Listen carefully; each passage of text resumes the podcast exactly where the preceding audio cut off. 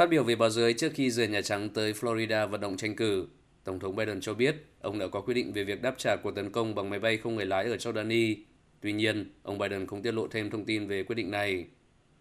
Quyết định của Tổng thống Biden được đưa ra sau các cuộc tham vấn với đội ngũ an ninh quốc gia tại Nhà Trắng. Khi được hỏi về trách nhiệm của Iran đối với việc ba binh sĩ Mỹ thiệt mạng ở Jordani, Tổng thống Biden cho biết Iran có trách nhiệm do đã cung cấp vũ khí cho những người tiến hành vụ tấn công trên. Tổng thống Biden cũng cho biết Mỹ không muốn một cuộc chiến rộng hơn ở Trung Đông và giới chức Mỹ trước đó cũng nhấn mạnh rằng Mỹ không muốn chiến tranh với Iran.